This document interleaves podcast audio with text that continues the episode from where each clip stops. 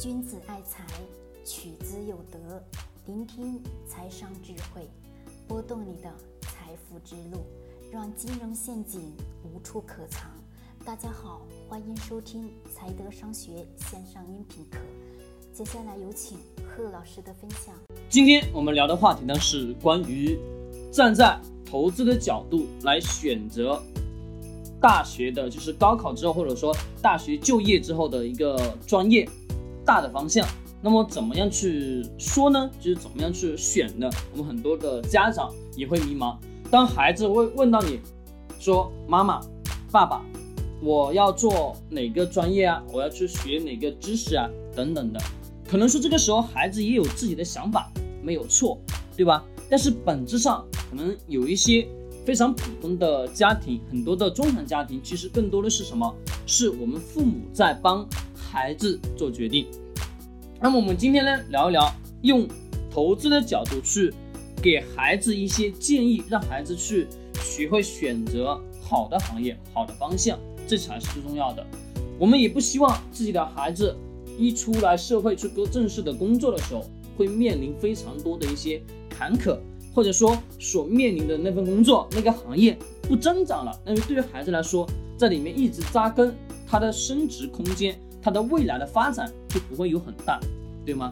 所以说呢，我们父母应该要给孩子一些相当的建议，但不能把孩子的观念给抹杀掉。但是一定得要去给孩子什么自己的意见，看他自己是怎么去想。但是我们做父母一定得要去给他提一些意见，这是非常重要的。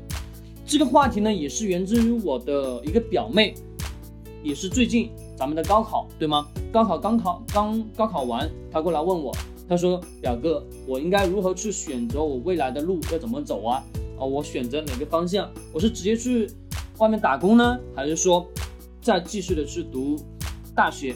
我学的专业又是电脑，而且又是学的是技校，我又没读过什么正经的高中，只是一个技校而已。那么这种情况下，就相当于我的真实水平也就是初中生，学 I 学的电脑编程这个东西。”你说吧，外面的人非常多，学的人比较多，那我的竞争力又非常大。他在问我，我应该怎么去选择？到底是继续的升学，还是什么呢？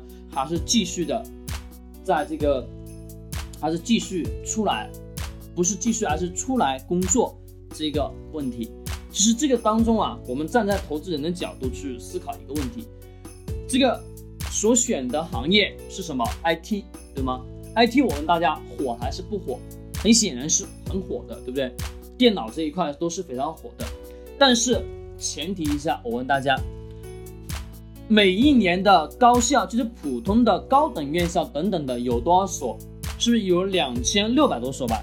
我记得是有两千六百多所，对不对？两千六百多所，这么多院校里面培养出来的关于 IT 的，就是关于电脑这一块的学生。每一年毕业的是不是非常多？多还是不多？非常多，对吗？每年从这些学校里面流出来的高材生也非常多，北大清华的学生也是大量大量的涌入社会，但是发现最后这些人还是什么？还是在找工作。虽然说学校可能会给你分配所谓的工作，只是分配下来的所谓的这个工作，你的喜爱程度又有多高呢？其实我们发现的一个特点是，非常多的人学了在学校里面学的那个专业，出来社会之后，他并不一定会去从事，对吧？在孩子高考的这个阶段，你让他去正式升学呢，还是说直接出来上班？这是两种完完全全不一样的选择。一种，特别是像那些靠近农村的孩子，他可能说上的是技校，或者学习成绩并不是很好，他学的并不是所谓的什么这些。其实是所谓的普通的高校，而是学的，而是学的一种特殊的一种技校，而这种技校所学的这种技术，到社会上来使用的程度本质上并不高。为什么呢？属于一个简单的例子，我说一下，大家就明白了。原来学校里面所开设的专业，我问大家，最早期，也就是我的这个，我拿我这个表妹的例子跟他去举，最早期咱们学校里面有关于 IT 的这个。课程嘛，就是电脑编程的这个课程嘛，很显然是没有的，对吗？那么我这个表妹后来就选择了这个专业去学习，那么是学校里面最早期是没有的啊，来那什么地方是最早期有的呢？是我们社会上，就是我们商业社会当中开始流行的时候，学校里面才开设的这门课程，对吧？再加上两千六百所这种高校，不管高等的也好，中等的也好，低等的也好，这些高校里面是不是都会培养出来像相关于内饰大量的这个什么关于 IT 技术的人才？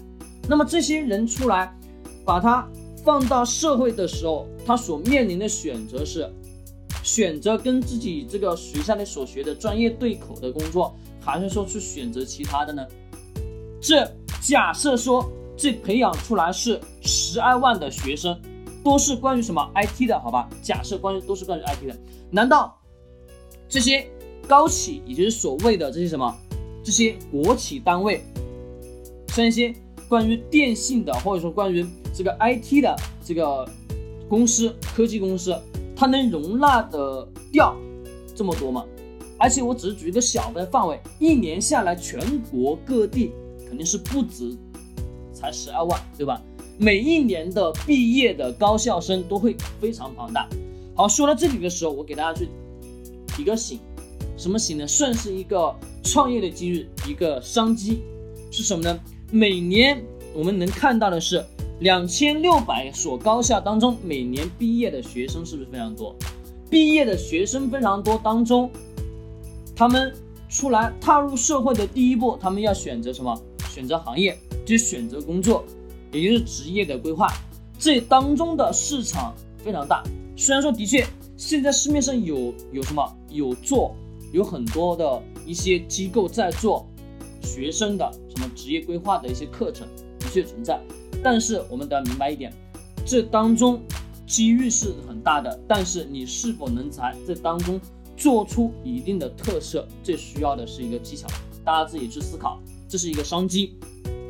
那么我们选择的这个行业，也是这些我们的这个孩子选择的某一个行业、某一个领域，肯定是希望的是什么？希望的是。未来在这个领域当中有好的发展，但是呢，我们的好的发展的前提下，孩子他肯定看不到未来行业他会怎么样，对吧？而我们作为投资者，就是说你有过投资经验，你就能很清楚的知道这家企业未来将会怎么样去运行，哪个行业有什么有发展空间。那么这个时候呢，我们可以给孩子一些建议，这个建议是什么呢？就是让孩子选择。新兴的行业，新兴的方向，因为这个方向当中是有增长空间的，明白吗？它的未来的发展潜力要比那些在学校里面所开设出来专业的那些行业增长空间要大的很多，而且竞争量也会少很多，明白吗？这当中竞争量少，它未来的增长空间会很大。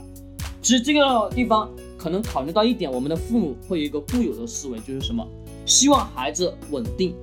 我们每个人都是希望社会当中稳定安稳。我问大家，这个社会有真正的安稳吗？并没有，对还是不对？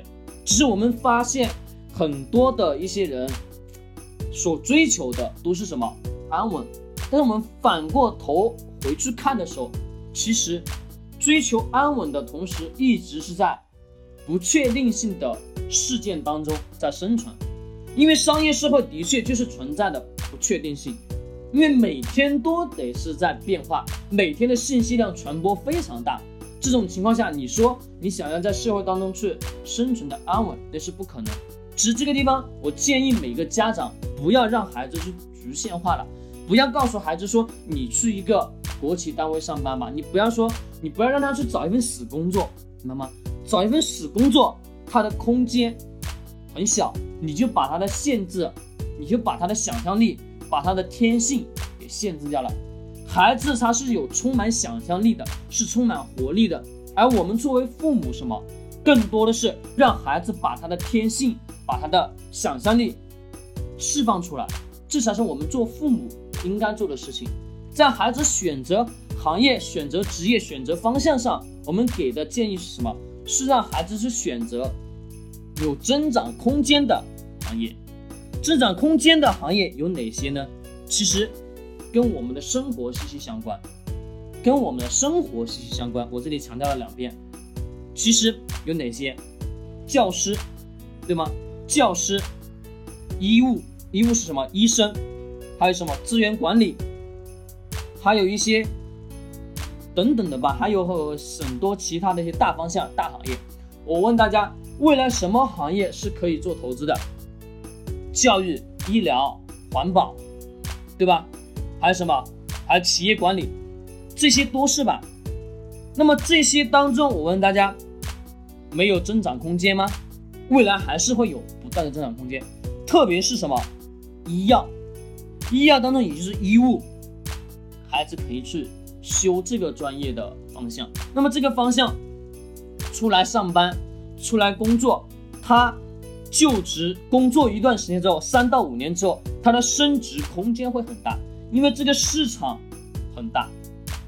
中国的人口老龄化，未来会越越来越多，这个就不细讲。其实这也就是投资机遇。我们给孩子的建议是什么？我们能在哪个地方看见是投资机遇？哪个领域？哪个领域大的行业？大的行业，大的方向？从当中筛选出来什么？筛选出来小的细分行业、细分领域，让孩子去从事。这个时候你就能发现，这个领域当中有非常大的商机，孩子的就业空间也会很大，孩子未来发展空间也会很大。如果说你是创业，在这个角度，在这个领域细分领域当中，增长空间的细分领域当中的增长空间，那么你的发展空间很大，你创业成功的。概率也很大，这是一个必然的，明白吗？所以说，我们给孩子的建议就是让他去找有未来有增长空间的行业。那么这个时候呢，或者是职业的方向，或者是专业的方向，这个时候未来孩子出来，从学校出来社会的时候，他呢有干嘛？他能很好的去融入到这个社会。实际也是未来为了孩子。他未来的增长空间，他未来的发展去做着想，这是一个我们投资者所应该要去考虑的。我们投资者考虑的是这个行业的增长空间有多少，行业增长空间大，那么我投资这个行业，投资这家公司，我就能挣到钱。而孩子想要在未来有好的发展，那么也是去投入到这些有增长空间、增长行业的这些企业公司当中去工作。去慢慢的磨孙，去博得自己的有一席之地，这才是正确的。好了，今天晚上就跟大家去讲到这里，关于咱们的孩子就业的选择行业、选择方向的这个上，说了一个简单的趋势。我相信呢，你作为家长也应该能把它听明白、听懂。今天就到这里，君子爱财，取之有德。我们下期再见。